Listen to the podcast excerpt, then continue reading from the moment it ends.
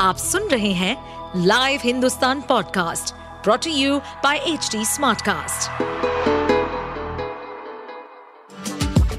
आपका स्वागत है दिल्ली एनसीआर की खबरें पॉडकास्ट में ये पॉडकास्ट आपको दिल्ली और एनसीआर की विभिन्न पार्टियों की राजनीतिक गतिविधियों, महत्वपूर्ण घटनाओं और अपराध के मामलों में गहराई तक ले जाएगा इस पॉडकास्ट में हम विश्लेषण करेंगे उन खबरों और विकास से जुड़ी सभी जानकारी और फैसलों को जिनसे देश की राजधानी और उसके लोगों पर गहरा प्रभाव पड़ता है। देखिए, ये रिमांड तो होनी ही थी, क्योंकि कस्टोडियल इंटेरोगेशन के तहत उनसे पूछताछ करनी थी तो रिमांड तो होनी ही थी। और आज अगर आप देखें तो स्पेशल पब्लिक प्रोसिक्यूटर जो थे, उन्होंने ईडी की तरफ़ से ये दलील रखी कि एक नहीं, बल्कि दो ओकेजन्स पे, दो करोड़ रुपए की रकम लेके दिनेश अरोड़ा जो अभियुक्त थे और अब अप्रूवर बन गए हैं, यानी वो अब सरकारी पक्ष के लिए गवाही देंगे। दिनेश अरोड़ा का एक एम्प्लॉई वो संजय सिंह जी के घर जाकर दो बार दो करोड़ रुपए देकर आए हैं। और मैं आपको बताऊँ कि ईडी ने ये भी कहा अपनी दलीलों में कि वो केवल अप्रूवर की बात, यानी दिनेश अरोड़ा के बयान पे नहीं जा रही है।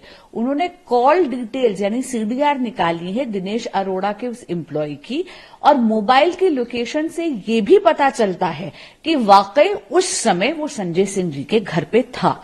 तो ये रिमांड बहुत स्वाभाविक है और मुझे लगता है कि ईडी की जाँच में और पूछताछ के तहत इस शराब घोटाले के और भी तथ्य सामने आएँगे।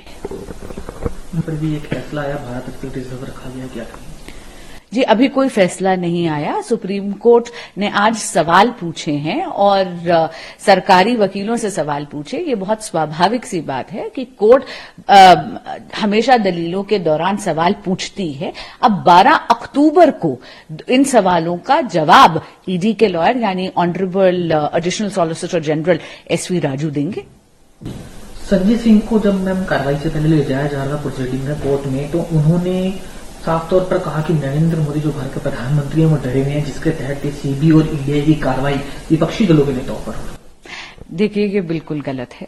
आदरणीय नरेंद्र मोदी जी इतने लोकप्रिय नेता हैं और भाजपा और नरेंद्र मोदी जी की सरकार की विकास की नीतियों से भारत की जनता उनको भारत का यशस्वी प्रधानमंत्री तीसरी बार ज़रूर चुनेगी और पूर्ण बहुमत की सरकार से एनडीए की सरकार आएगी।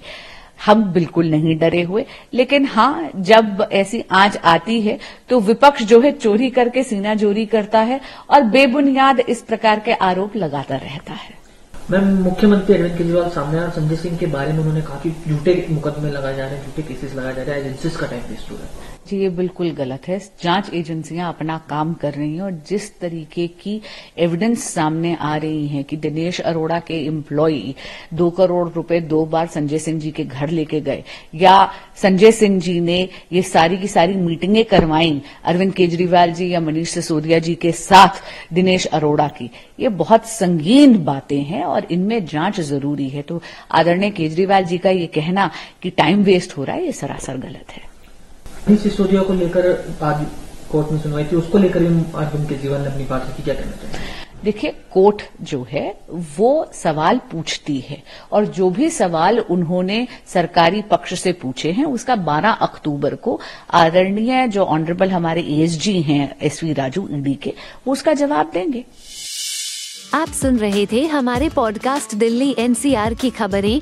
ऐसी ही अपराध जगत से जुड़ी, राजनीति और विकास जैसी खबरों के लिए हमें फॉलो कर सकते हैं। इस पॉडकास्ट पर अपडेटेड रहने के लिए हमें फॉलो करें एट एच डी हम सारे मेजर सोशल मीडिया प्लेटफॉर्म पर मौजूद हैं।